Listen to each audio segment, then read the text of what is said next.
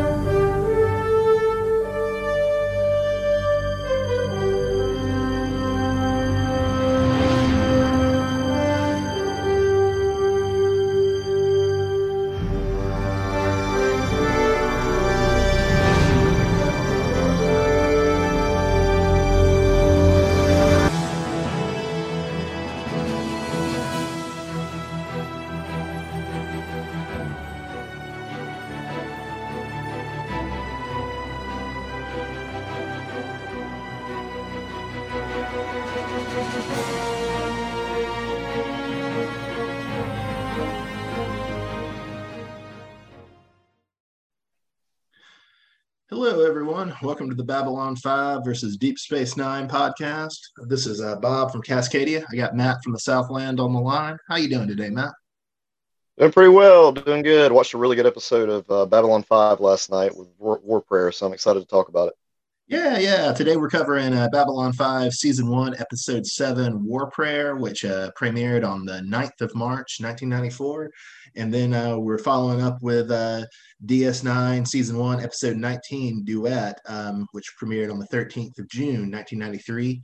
Uh, Duet is largely thought to be one of the best uh, episodes of DS9, but our, our take might surprise you. So stay tuned. Stay tuned. Matt, you want to kick us off, talk us through the A plot of War Prayer? Sure. There's a, a growing anti-alien, anti-alien human group, the Home Guard, that's committing hate crimes on Babylon 5 against. Uh, there's this famous poet uh, on the station at the time, a Minbari poet. Um, he flat out just stabs her and then brands her uh, in the head. Then there's this also a pair of young Centauri, older teenagers that are uh, in love, and apparently that doesn't follow through with the Centauri way of marriage. So they actually get attacked as well. And um, who else gets attacked, Bob, in this? Uh, I don't think we see any other direct attacks, but uh, there's dialogue from like Sinclair and Garibaldi that make it seem like hate crimes are like a growing concern on the station, and like the number of incidents has really ratcheted up in the past couple of weeks, but I, unless I'm forgetting something, I think all we see are the Minbari poet and the two uh, young Centauri lovers get attacked, and then we also see um, a couple of Drazi aliens attack um, a human racist. Although to be fair, they don't really know that the human is racist. They, when they attack him, they just attack him because he's human in retaliation for the other alien attacks. So yeah, in, yeah, in general, it's a sort of kind of pressure cooker situation. So yeah, so basically the, the famous poet, the Minbari poet gets attacked, and then you have uh, the Romeo and Juliet of the uh, Centauri gets attacked, and from there, um, Sinclair and uh, Ivanova they go undercover to try to figure out who is doing this and if there's a bigger plot on the station that's uh, taking place. And then uh, in the B plot, we've got uh, Ivanova's ex boyfriend from eight years ago, uh, Australian Malcolm Biggs, uh, shows up on station to uh, set up his business, which I don't think what his business is is ever explained, but he arrives on the uh, station to set up business and uh, he attempts to reconnect with Ivanova. Yeah, I thought his business was Ivanova, Bob. Maybe, maybe. So, what do you think of uh, G'Kar's role in this episode, Matt? He tries to instigate a riot, and I thought it was awesome. He, uh, him standing up there, just like, oh yeah, let's go get this, let's get, let's get this rolling. Let's let's let's start something on the station. Let's take over. This is, they're out here killing aliens. They hate us. Let's let's do something. How he immediately like stood down though when they said they were going to throw in the break. it, was, it was almost it was almost funny, but I mean like I don't know. It was funny because I'm laughing about it now, but it just it, it would crack me up. Like, okay, you can either go to your quarters and we'll just pretend this was just a, an issue that, or we can uh, go put you in the brig and you can be tried for your crimes or whatever, I'm inciting a riot. Yeah, yeah, yeah. It's sort of interesting that you get a lot of um, you get a lot of sense of like alien solidarity in this episode, or like non-human alien solidarity, which isn't necessarily like an intuitive thing because you know, like the Centauri and the Narn hate each other for obvious reasons. And then, you know, we've seen like uh, G'Kar have real strong tensions with uh, Ambassador Delenn, the Minbari ambassador, in prior episodes. So, in, in some ways, it doesn't make sense that all the aliens would band together. But in other ways, it kind of does make sense when you have like, it seems like, you know, you have a, a human majority on the station and then large groups of others like Centauri, Drazi, Minbari. Um, and so it does seem like the sort of incidents of the hate crimes do kind of create this like non-human coalition, which is sort of, it was just sort of like interesting portrayal of like, you know, what are supposed to be analogous to racial tensions, but, you know, projected into the future and projected among alien species. I didn't look close enough, but during the during the riot scene, the aliens that he was talking directly to were any of them um, members of the council? I doubt it. I doubt it. I, I didn't pay. I didn't think they were. Yeah, I didn't pay that close attention to who uh, the crowd G'Kar was addressing was, but I, would be really surprised. Oh, do, but do you mean like the main council of the of the five? Not the main powers? council, but the actual the species. Oh, the, the, League of Non. Oh yeah, I think, but I'd honestly I'd have to go back and look. I didn't pay that much attention. That's a, that's a good right. Point, I, I have to go back and look at that too because I, I, was I'd be surprised if they were. Yeah, J- cracked me up at this at this part. I, I, he he was a that was a surprising uh, a surprising role there. Yeah, even if it was kind of short lived, it was awesome. I almost would have appreciated if it if the sort of anti-alien violence had been like an occasion for G'Kar and Londo to make some sort of temporary alliance. Like that would have been potentially pretty interesting where they have to set aside their animosity, you know, because of the more immediate threat of these human hate crimes. Although they have Londo so preoccupied with like his sort of regrets about, you know, how he's chosen to live in accordance with the Centauri tradition that they don't really ever go there. Yeah, Londo was too worried about his shoes being tight and not remembering how to dance. Yeah, yeah. You get the feeling that screenwriter thought that was a, a really evocative uh, monologue. I, I, I, don't think I shared the screenwriter's opinion. I didn't either. I didn't either. It was it was odd. It was an odd. Yeah we do uh, we do get our first look at uh, Londo's three wives uh, from the three part picture frame on his desk, um, and uh, we get the great line from Londo that uh, their personalities could shatter entire planets. So that's that's a good teaser for uh, a fun future episode. Yeah, and their names were pestilence, famine, and death. Not actually. I died, like, I died laughing. Yeah, so not actually their names, but a really good joke. I know, I know. It was hilarious. That's how he referred to them. He referred to them as that. And He had a little picture of them that. Did you? Did this give you any sort of insights into Centauri culture? This this whole episode and the subplot with the lovers. Yeah, it really changed. I mean, because if you look back at the uh, the, the purple episode, the purple file, born to the purple, is in love with the uh, Centauri uh, slave you uh, you get a sense that they're like a very romantic kind of culture like they're you know that there's like some and it kind of fits with with Londo's personality. But then you have this, and you find out that everything's an arranged marriage, and there's not really that that sense of romance in it at all. It's it's, it's it was different. It kind of changed my uh, my understanding of their culture. Yeah, although I think in Born to the Purple, it, it does make pains to kind of show that Londo is caring for his dancer uh, Adira, like in defiance of like Centauri custom and Centauri tradition. True. So broadly, you, you get the sense that the Centauri are supposed to sort of be Roman Empire like or like Venice Republic like. Is that is that the kind of broad cultural connections you see to the Centauri so far? Oh yeah, even the way they dress. I mean, you just see it. Like yeah, yeah, yeah, interesting, interesting. Well, then the last point I wanted to cover on this episode was it is sort of interesting. So Sinclair is uh, going undercover with Ivanova to try to try and infiltrate the Home Guard, and he's posing as this sort of bitter, uh, bigoted military commander. But it's interesting that he maybe draws on some like real bitterness when he's like performing like his cover and he kind of talks about the earth minbari war and you know he, he says quote the minbari let us win the war and that victory tasted like ashes and it's just sort of interesting to have him draw on that like potentially real source of bitterness in order to be persuasive in his cover right and even when he's at the council they're having that uh get together or whatever and he's discussing uh, with the that I can't remember the name of the race, but of the species, but very short with her. You remember that? Mm-hmm. And Delenn yeah, is listening yeah. in. It surprised me what he says there that he's willing to go so far into his cover that early on and in public. But I mean, it works because he has yeah. to try to convince Malcolm. But I was just surprised like he would do that publicly. But maybe that's just how he was making sure that he could prove to Malcolm that you know what he was saying wasn't just you know trying to it wasn't just he was he, he went full blown undercover at that point. Yeah, and you could easily imagine a scenario where he he maybe was able to stop the home guard, but he uh, wasn't directly saving that particular ambassador, and so he might have this reputation going forward as a you know a human chauvinist or human bigot. Um, so it, yeah, it's it's sort of risky. It, it, was an interesting choice. And then there was nothing at the end to uh, really kind of tie up that loose end, so you never see him talk to Delenn about it or anybody else well, yeah, matter. but I mean, we see it, we see him save the same ambassador, so it's you know that I, I think that kind of takes care of itself in terms of the episode plot. Uh, I like to have it cut and dry, Bob. it's only forty three minutes, man. Yeah, I know, I know. We need we need that scene. We've got to have that scene. All right. So, did you want to walk us through the uh, a plot on the Deep Space Nine uh, episode nineteen duet? Matt? Sure. Uh, Kira leads an investigation to determine the identity of a Cardassian visitor who seems to have a syndrome that is only contracted from a mining accident at the uh, Gallitep labor camp from the Cardassian occupation of Bajor.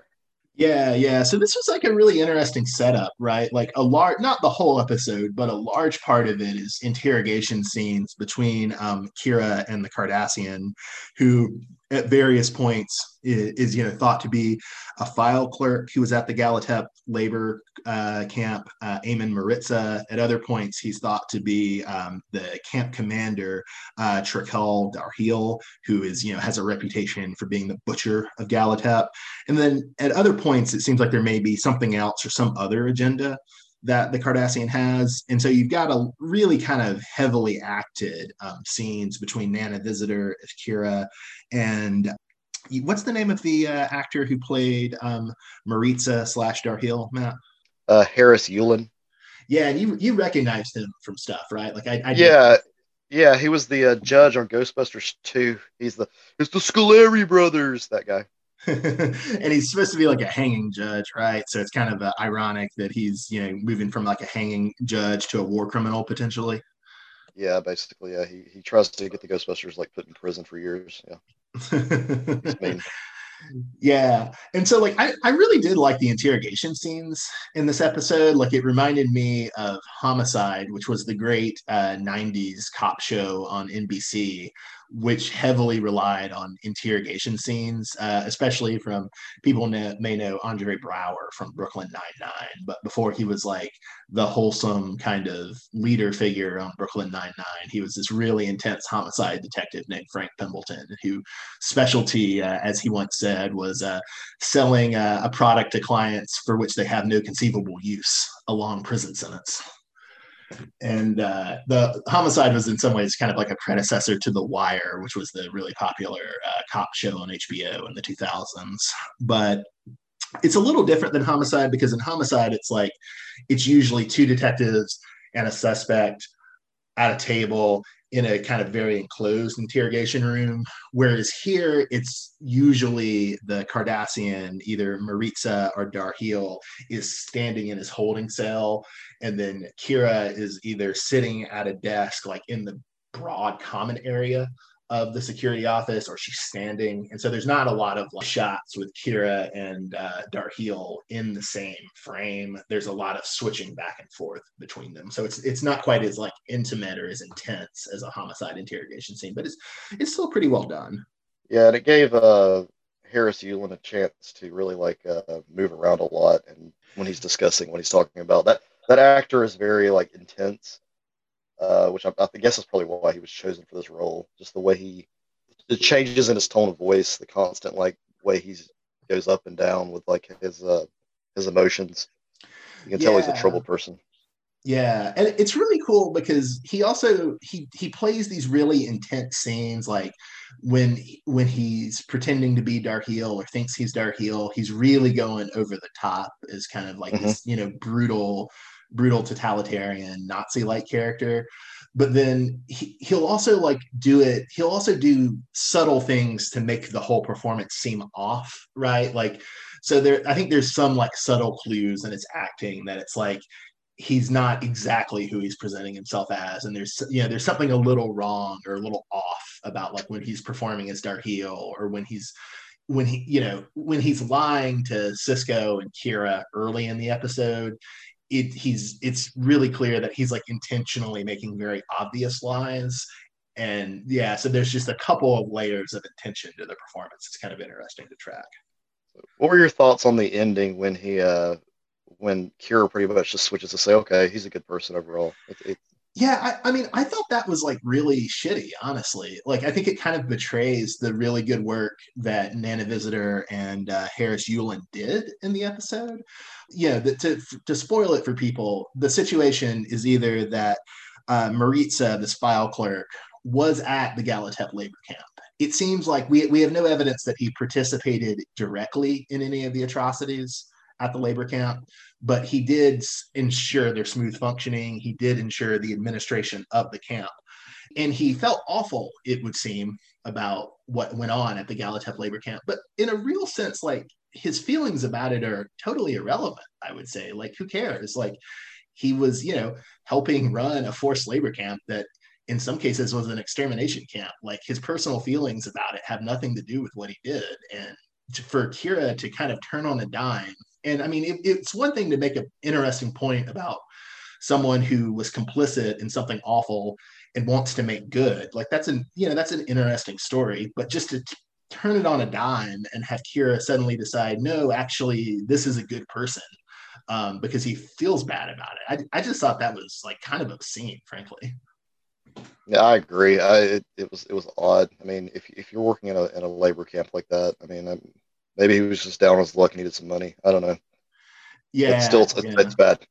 yeah, it's bad. The fact you go through the trouble of like you know changing your face to try to get some atonement that shows that you probably did something really bad. Like just you feel bad enough of uh, that much trouble to switch up your your look and try to act as though you were something you weren't. It's a heavy price there. I, I think it's kind of also interesting, and I'm not necessarily making a strong criticism of the episode for this particular fact, but it's interesting that the episode chooses to not go the direction of having like any survivors of the Gallitep camp come and identify him or have discussions with him or puncture his story right? Like it, it only chooses to have Major Kira, who, even though you know she was, uh, you know, as a Bajoran, she was a victim of the Cardassian occupation, but you know she wasn't in the camp. She liberated it, right? Um, and so it's sort of interesting that like the, and I think there's good dramatic reasons that they wouldn't necessarily want to bring in the Gallitep survivors, like.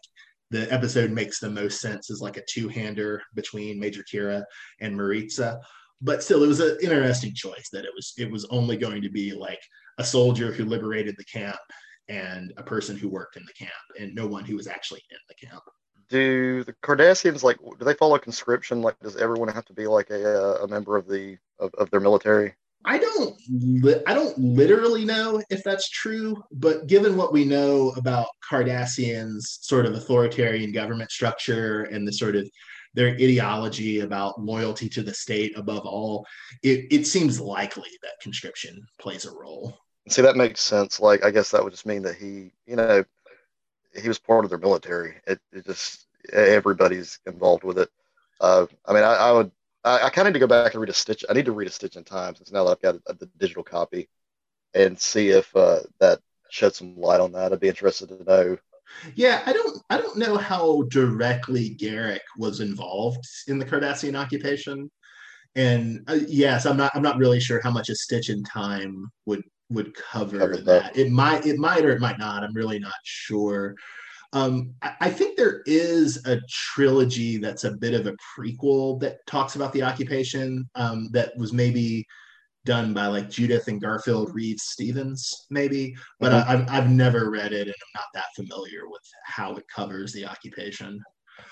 That that actually does make maybe a good pivot point to um, another thing that like I, you know like I said I, I don't want to get too hard on DS9 because I think it's a great show with great actors, but one of the things like on the conceptual level that's always been a little odd is that Odo continues to be the chief of security, both under the Cardassian occupation and now under the Bajoran reconstruction.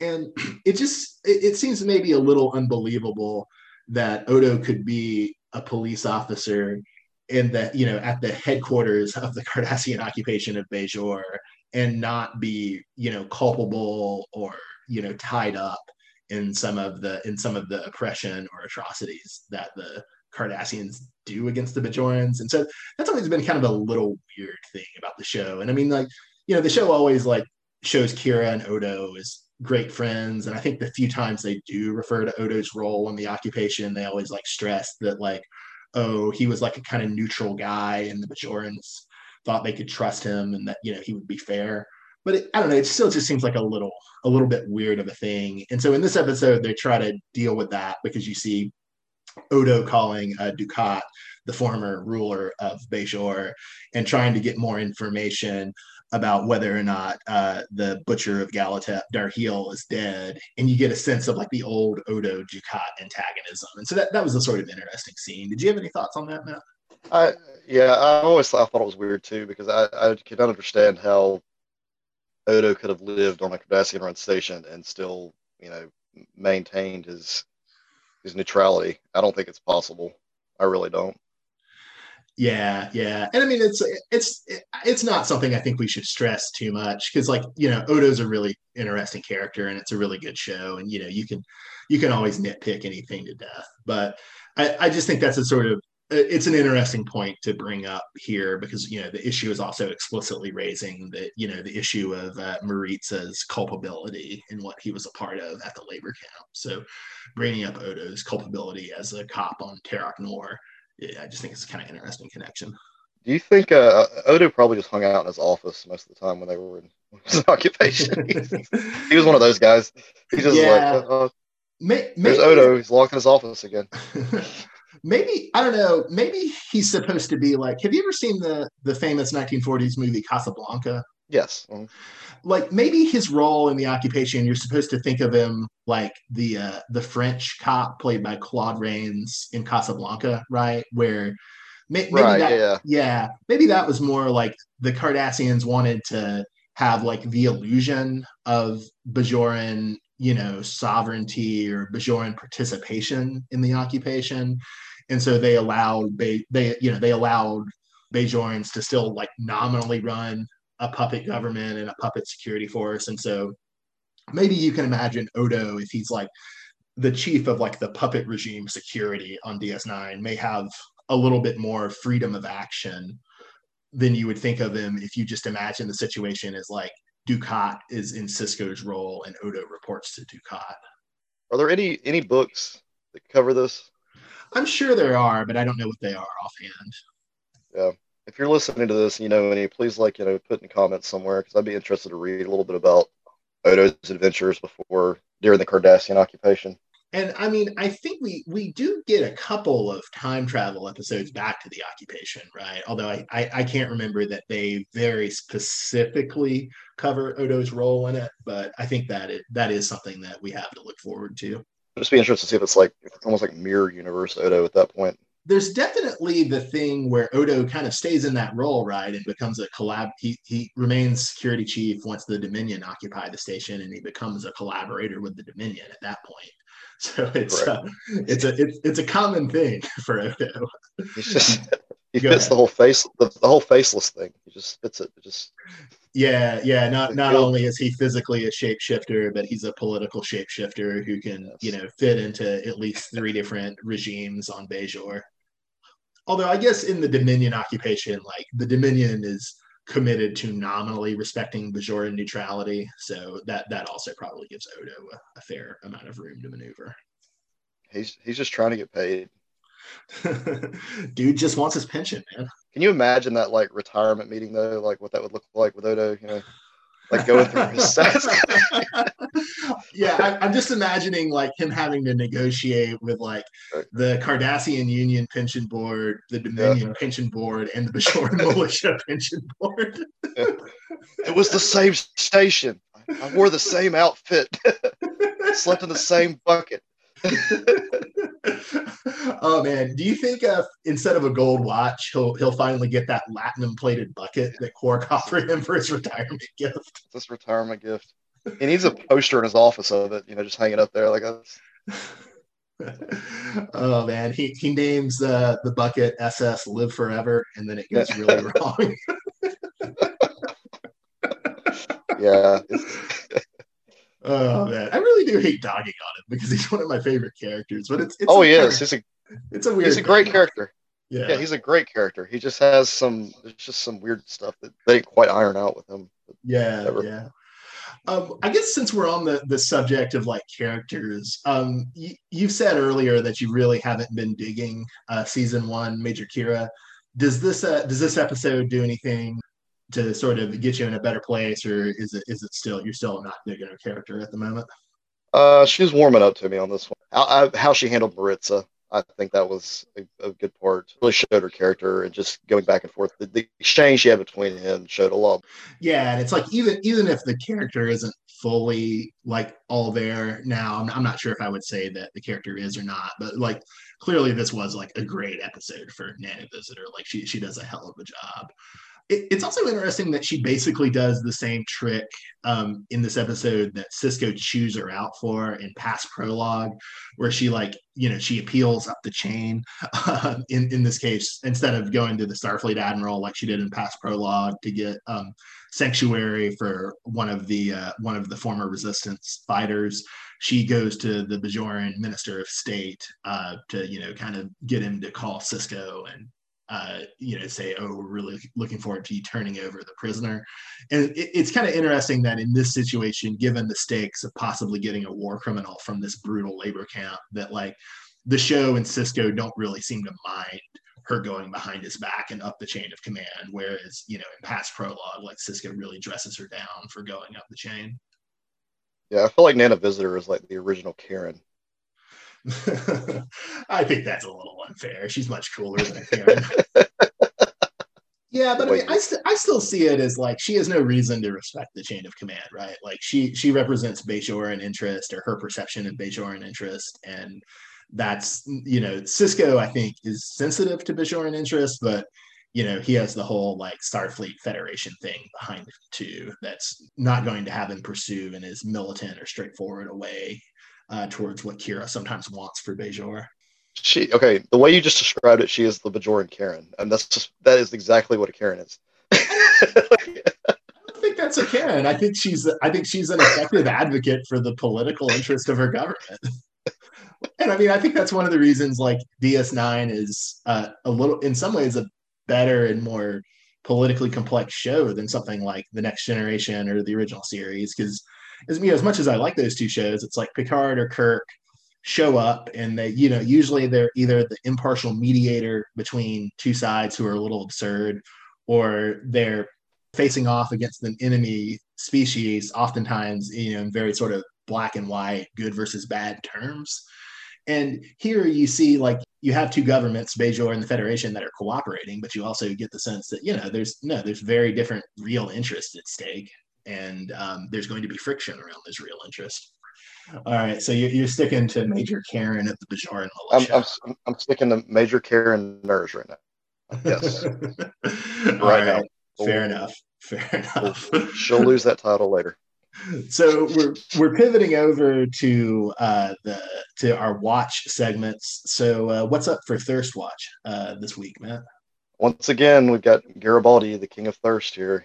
Ivanova goes on this date with uh, Malcolm, and it's called. Uh, Sinclair calls her into action because he needs to do something, and she shows up at the uh, at the com station with her hair down and of course, creepy Garibaldi has to immediately point it out.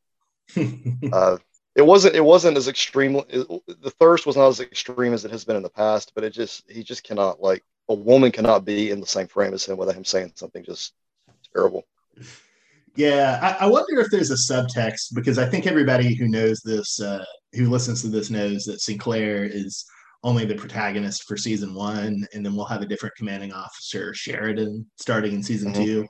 And I wonder, as I recall, maybe I'll be proved correct or proved incorrect as we keep going. As I recall, um, Garibaldi gets a lot less creepy and a lot less sexual harassy um, in season two. I wonder if you can like chalk that up to the new management. Like he was too close to Sinclair, and Sinclair was letting him get away with this shit, and then Sheridan uh, just puts the kibosh on it. Well, I mean, if you if you want to if you want to watch the episode and see how a man should respond to things. Look at Sinclair in the scene, and then look at Garibaldi. Okay, Sinclair, he went on the video screen. He saw Malcolm and Ivanova were both in the room together. She shows up with her hair down. He doesn't say a word. He doesn't even acknowledge he saw them together. He just whatever.